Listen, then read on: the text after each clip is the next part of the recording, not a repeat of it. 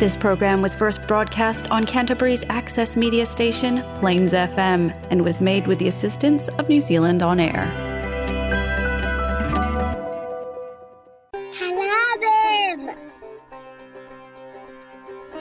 நீங்கள் கேட்கவிருப்பது கலாபம் வானொலி நிகழ்ச்சி பூங்கா நகரத்திலிருந்து ஒலிக்கின்ற கலாபம் வானொலி நிகழ்ச்சியை பிளேன்ஸ் எஃப்எம் தொண்ணூற்றி ஆறு புள்ளி ஒன்பது வாயிலாக வெள்ளிக்கிழமை இரவு ஒன்பதரை மணிக்கு கேட்கலாம்.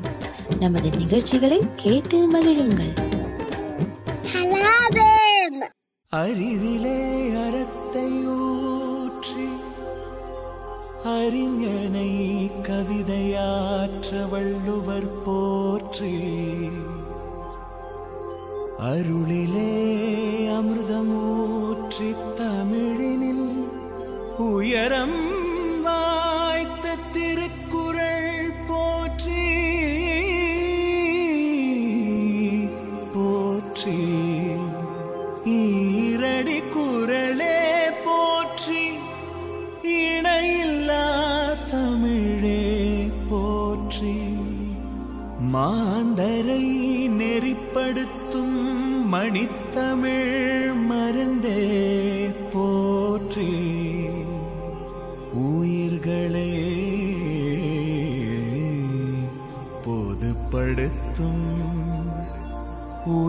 தமிழ் விருந்தே. போற்றி போற்றி. போற்றி.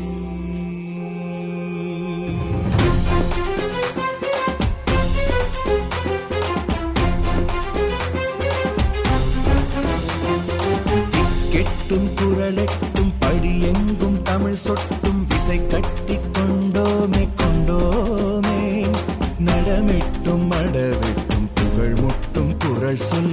சொல்லும் தட்டி கொண்டோமே கொண்டோமே.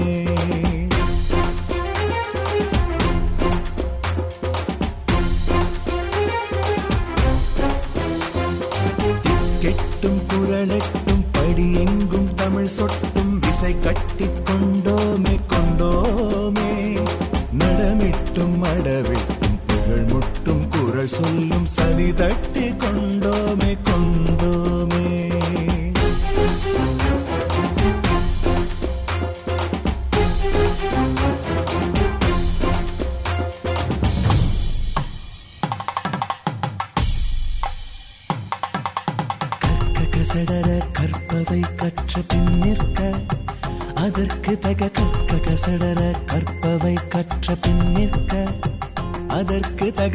கசடர கற்பவை கற்ற பின் நிற்க அதற்கு தக திருக்குறள் படித்தால் உயிர் செடி துளிர்க்கும்.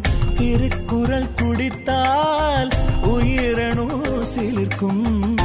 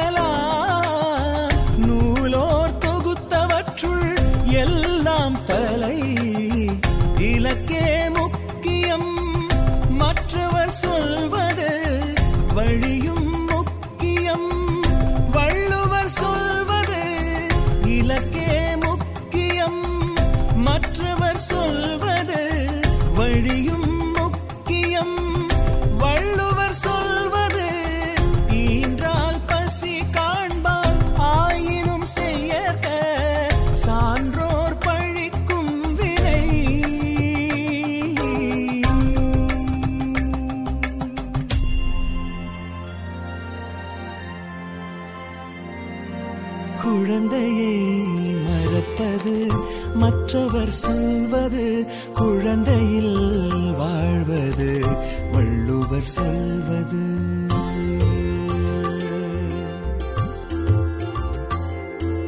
குழந்தையை மறப்பது மற்றவர் சொல்வது குழந்தையில் வாழ்வது வள்ளுவர் சொல்வது.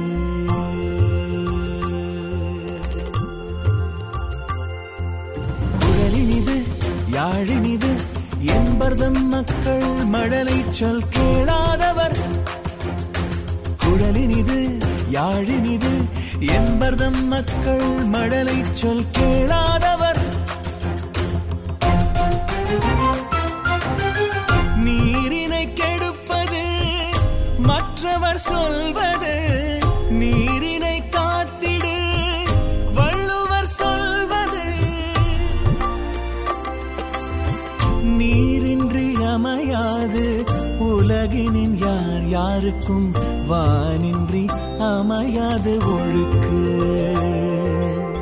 நீரின்றி அமையாது உலகினின் யார் யாருக்கும். வானின்றி அமையாது ஒழுக்கு. வானின்றி அமையாது ஒழுக்கு. வானின்றி அமையாது ஒழுக்கு. அனைவருக்கும் இனிய வணக்கம். கலாபம் நிகழ்ச்சியில் உங்களுடன் இணைந்திருப்பது விஜயா. இன்று டிசம்பர் பதினேழு இரண்டாயிரத்து இருபத்தி ஒன்று மார்கழி இரண்டு திருவள்ளுவர் ஆண்டு இரண்டாயிரத்து ஐம்பத்தி இரண்டு. இன்றைய நிகழ்ச்சியில் திருக்குறள் அதிகாரம் ஒன்பது விருந்தோம்பல் குரல் எண்பத்தி மூன்று எண்பத்தி நான்கு பற்றி தெரிந்து கொள்ளப் போகிறோம். முதலில் குரல் எண்பத்தி மூன்று.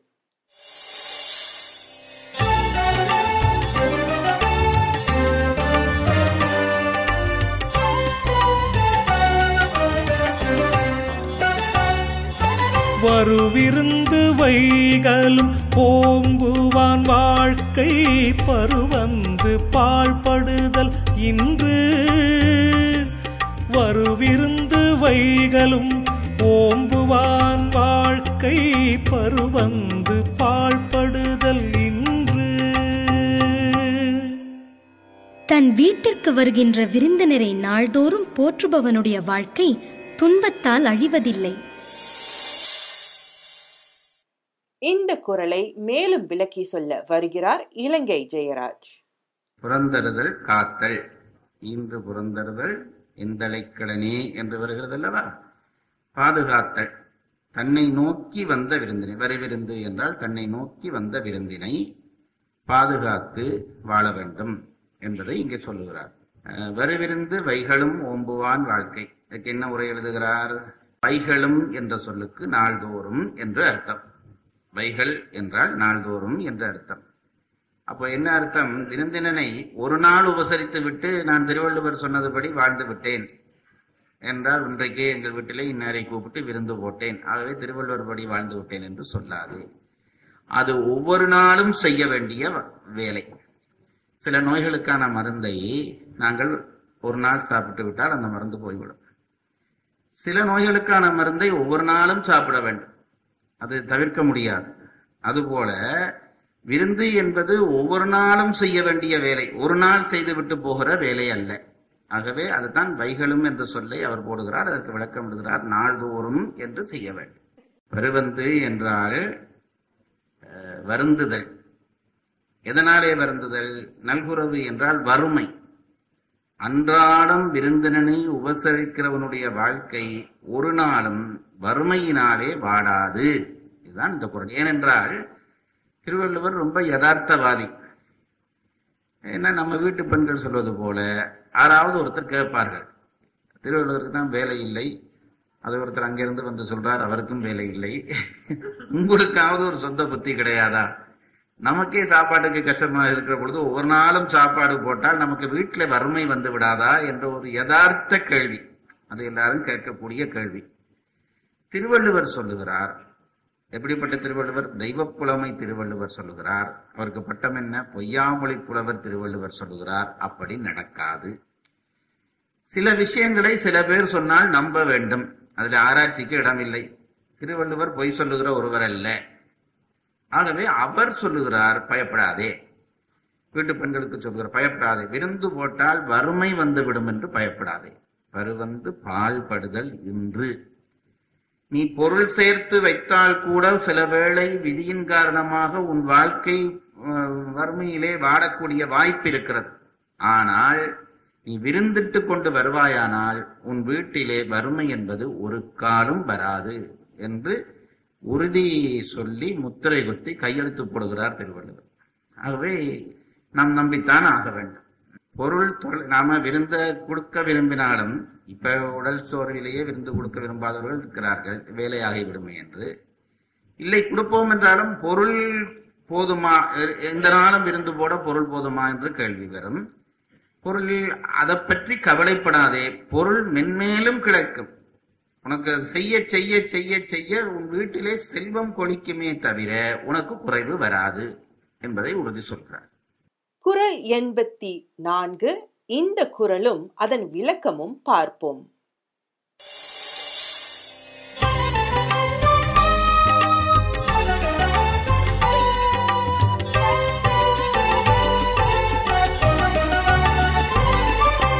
அகன் அமர்ந்து செய்யாள் உறையும் முகனமர்ந்து நல்விருந்து ஓம்புவான்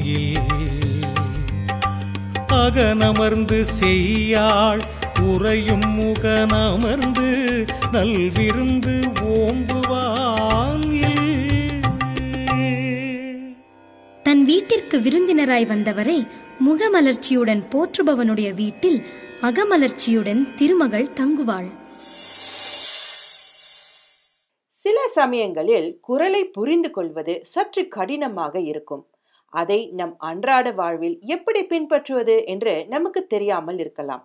ஆனால் இலங்கை ஜெயராஜ் மிகவும் எளிமையான வார்த்தைகளுடன் குரலை விளக்கிச் சொல்கிறார். புரிந்து கொள்ள சுலபமாக இருக்கிறது.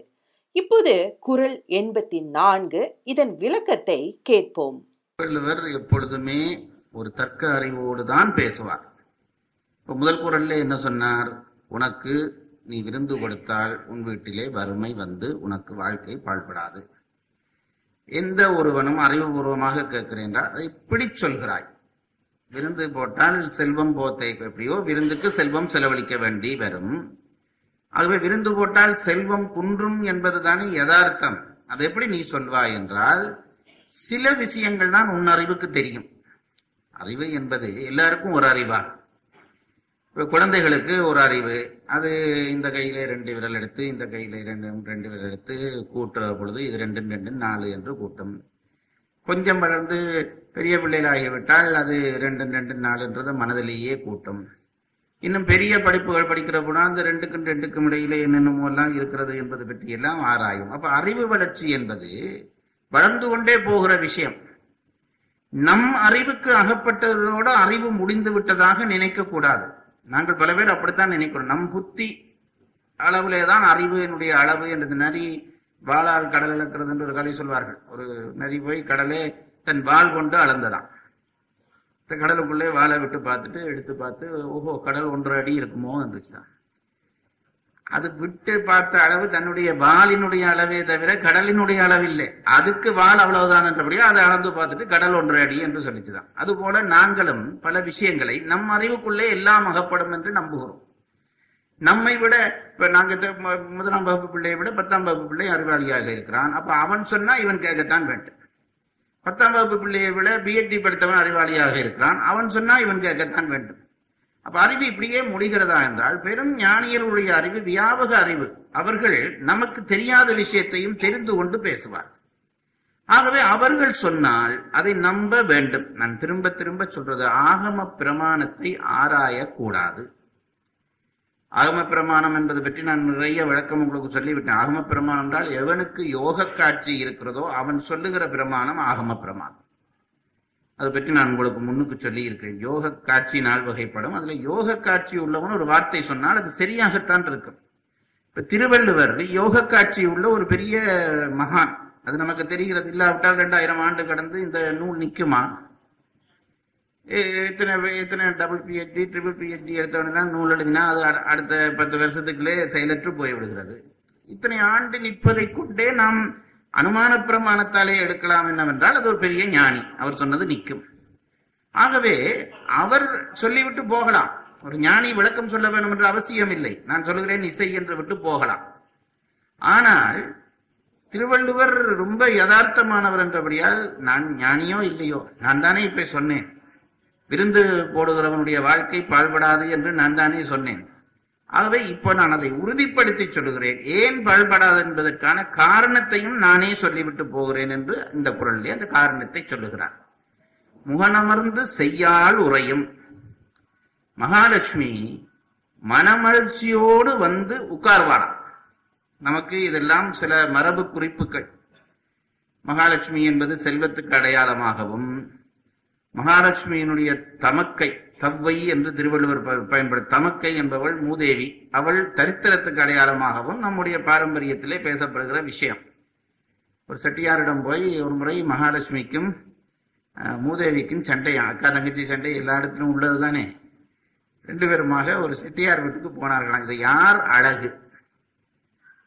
என்று முடிவு செய்ய வேணும் என்று செட்டியார் கொஞ்சம் படித்த செட்டியார் அவர்கிட்ட போய் கேட்போம் என்று போனார்களாம். செட்டியார் புத்திசாலி. செட்டியார் ஆத்தோட போனாலும் ஆதாயத்தோட போவார்ன்ற ஒரு படம் இருக்கிறது. இதுல யாராவது செட்டியார்கள் இருந்தா குரணிக்க வேண்டாம். ஏன்னா ஒரு செட்டியார் ஆத்தோட அடிபட்டு போனாராம் மத்தவன் ஓடி போய் அந்த ஒரு செட்டியார் ஆத்தோட அடிபடுறாரு அவரை போய் மீட்க வேணும்னு சொன்னோன்னே பக்கத்துல இருந்து வந்தேன்னா நீ ஒன்னுக்கும் கவலைப்படாதே. செட்டியார் ஆத்தோட போனாலும் ஏதோ ஆதாயத்தோட தான் வர்ற பொழுது ஏதாவது கொண்டு வந்து விடுவார் என்று சொன்னதாக ஒரு கதை. அப்போ இந்த செட்டியார்கிட்ட வந்து லட்சுமியும் மூதேவியும் வந்து நாங்கள் யார் அழகு என்று கேட்ட உடனே புத்திசாலித்தனியமான செட்டியார் சொன்னாரா நீங்க ரெண்டு பேரும் கொஞ்சம் தூரம் நடந்து பாருங்கள் உங்கள் அழகு பார்த்து யார் அழகு என்று சொல்லுகிறேன் என்றார். இது ஒரு ஊக்கத்துக்கான கதைகள். அப்படி போய் வந்தோடனே கொஞ்சம் தூரம் நடந்து ரெண்டு பேரும் போய் வந்தோடனே செட்டியார் புத்திசாலி சொன்னாராம் மகாலட்சுமி வர்ற பொழுது அழகாக இருக்கிறது மூதேவி போற போது அழகாக இருக்கு இதை கேட்ட உடனே அந்த வீட்டுக்கு மகாலட்சுமி வந்து கொண்டே இருந்தாள். மூதவி போய்க்கொண்டே இருந்தாள். இவர் அழகா நினைக்கட்டும்ங்கிறதுக்காக. இது நம்முடைய ஒரு ஒரு ஐதீகம். லட்சுமி மூதேவி என்பதெல்லாம் நம்முடைய ஒரு ஐதீகம். திருவள்ளுவர் சொல்லுகிறார். அவர் அதை அங்கீகரித்து சொல்லுகிறார். அப்ப நம்ம நம்பித்தான் ஆக வேண்டும். சில விஷயங்களை நான் சொன்னேனே சந்தேகப்பட முடியாது. அவர் என்ன சொல்லுகிறார்? முகனமர்ந்து செய்யால் உரையும் மகாலட்சுமி மக முகமலர்ச்சியோடு வந்து உட்கார்ந்து விடுவாளாம். யார் வீட்டிலே என்றால் அகனமர்ந்து நல்விருந்து ஓம்புவான் இல். மனமகிழ்ச்சியோடு விருந்தினர்களை கூப்பிட்டு அவர்களை பேணுகிறவனுடைய வீட்டிலே மகாலட்சுமி சந்தோஷத்தோடு வந்து உட்காருவாள். என்ன அர்த்தம் நமக்கு வருகிறது? ஆகவே முன்குரலிலே சொன்னாரே பருவந்து பால்படுதல் என்று என்று. லட்சுமி வந்திருந்தால் எப்படி வறுமை வரும்? எப்படி அந்த குடும்பம் கழிக்கும்? ஆகவே நீ நம்பு. திருவள்ளுவர் சொல்கிறார் நம் அறிவுக்கு மேற்பட்ட அறிவு பெற்றவர் சொல்லுகிறார் மகாலட்சுமி வந்து உட்காருவாள். ஆகவே நீ கவலைப்படாமல் இரு. உன் வீடு செழிக்கும் என்கிறார். இதுல இவர் சொல்றாரு நல்விருந்து என்று எவ்வளவு கவனிச்சு படிச்சிருக்கிறார் பாருங்க. முகனமர்ந்து செய்யால் உரையும் அகனமர்ந்து நல்விருந்து ஓம்புவானில் திருவள்ளுவர் சொல்லிவிட்டார். விருந்து ஓம்புவானில் என்று சொல்லவில்லை. அது நல்விருந்து என்று சொன்னபடியால் பரிமலருக்கு உரை எழுதுகிற பொழுது தக்க விருந்தினை ஓம்புவானது இல்லத்தில். எல்லா வீட்டிலும் நாங்களும் தான் சார் இன்னும் கிளப்ல இருக்கிறோம் போன வாரம் பாட்டி கொடுத்தோம். அப்படித்தானே? இப்ப கிளப்புகள் என்றால் பாட்டிகள் கொடுப்பது. அது அப்ப அது விருந்தா என்று கேட்டால் அப்படி அல்ல. தக்க விருந்துக்கு நீ விருந்திட்டால் மகாலட்சுமி உன் வீட்டுக்கு வந்து உட்கார்வாள். அதை அந்த நல்லென்ற சொல்லை நினைத்து உரை எழுதுகிறான். அதாவது நான் ஒரு பொருளை உங்களுக்கு தருகிறேன். இப்ப திருக்குறளை எனக்கு தெரிந்த என் குரு சொல்லி தந்தபடி நான் உங்களுக்கு சொல்லுகிறேன்.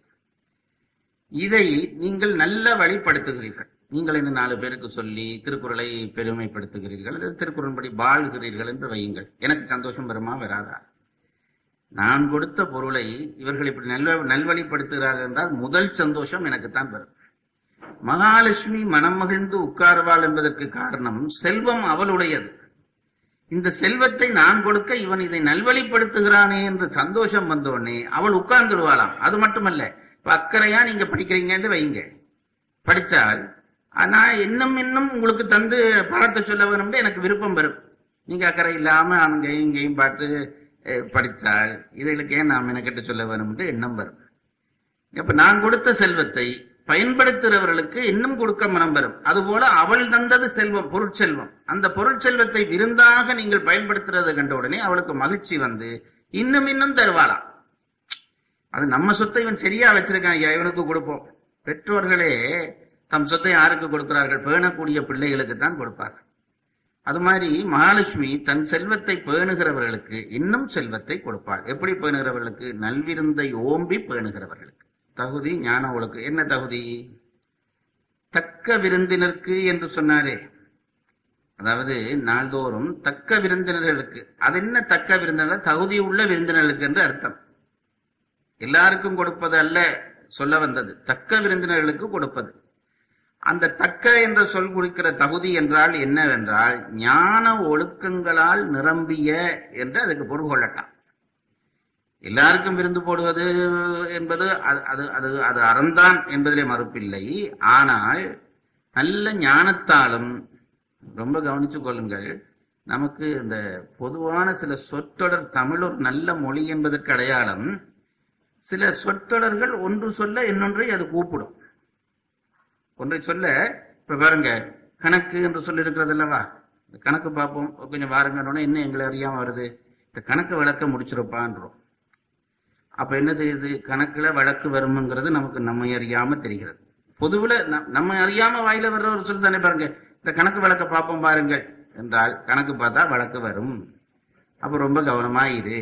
அதுபோல ஞானம் என்ற சொல் ஒழுக்கத்தை கூட்டிக் கொண்டு வரும்.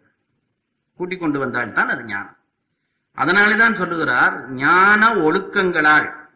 ஞானம் என்பது அறிவு. ஒழுக்கம் இல்லாத அறிவு அறிவே அல்ல. தமிழர்களுடைய உறுதிப்பட்ட நம்பிக்கையிலே இது ஒன்று. ஒழுக்கம் இல்லாமல் இருந்தால் அறிவு அறிவாக கருதப்பட மாட்டாது. ஆக இப்ப இன்றைக்கெல்லாம் படித்தவர்கள் நிறைய வந்துட்டார்கள். ஒழுக்கமானவர்கள் குறைந்து போய்விட்டார்கள். அதனாலே தான் படிப்பிலேயே நம்பிக்கை குறைந்து போய்விடுகிறது. நான் சொல்றது ரொம்ப படிக்க கூட வேண்டாம். ஒழுக்கம் உள்ளவர்களாக இருந்துவிட்டால் அவர்களை உலகம் போற்றும். அதனாலதான் திரும்ப திரும்ப சொல்லுகிறார் தகுதியுள்ள விருந்தினருக்கு விருந்திடுவதென்றால் என்னவென்றால் ஞான ஒழுக்கங்களால் நிரம்பியவர்களுக்கு விருந்திடுதல். ஆகவே அவர் ரொம்ப திருவள்ளுவர் சொன்னபடி விருந்து போட்டேன் சார் அவர் பிஹெச்டி முடிச்சவர். மாலையில அங்க கடையில நிற்பார் எந்த கடை என்று நான் சொல்லக்கூடாது. அப்போ அப்படி இருந்தால் அவருக்கு விருந்து போடுவது பெருமை இல்லை. ஞானத்தாலும் ஒழுக்கத்தாலும் நிரம்பியவருக்கு விருந்திட வேண்டும். அதுதான் தகுதி. முதல் குரலிலே சொன்னார் பொருள் கிளைக்கும் என்றார். விருந்து போட்டால் பொருள் கிளைக்கும் அதுக்கான காரணத்தை இந்த குரல்லே சொல்லியிருக்கிறார். செல்வம் மகாலட்சுமி மகிழ்ந்து அந்த வீட்டிலே உறைவதற்கு உரைகிறபடியால் செல்வம் குறையாது. சரி நேயர்களே கலாபம் நிகழ்ச்சி எத்துடன் முடிவடைகிறது. மீண்டும் உங்களை அடுத்த வாரம் சந்திக்கிறேன். விடை பெறுவது விஜயா. நன்றி வணக்கம்.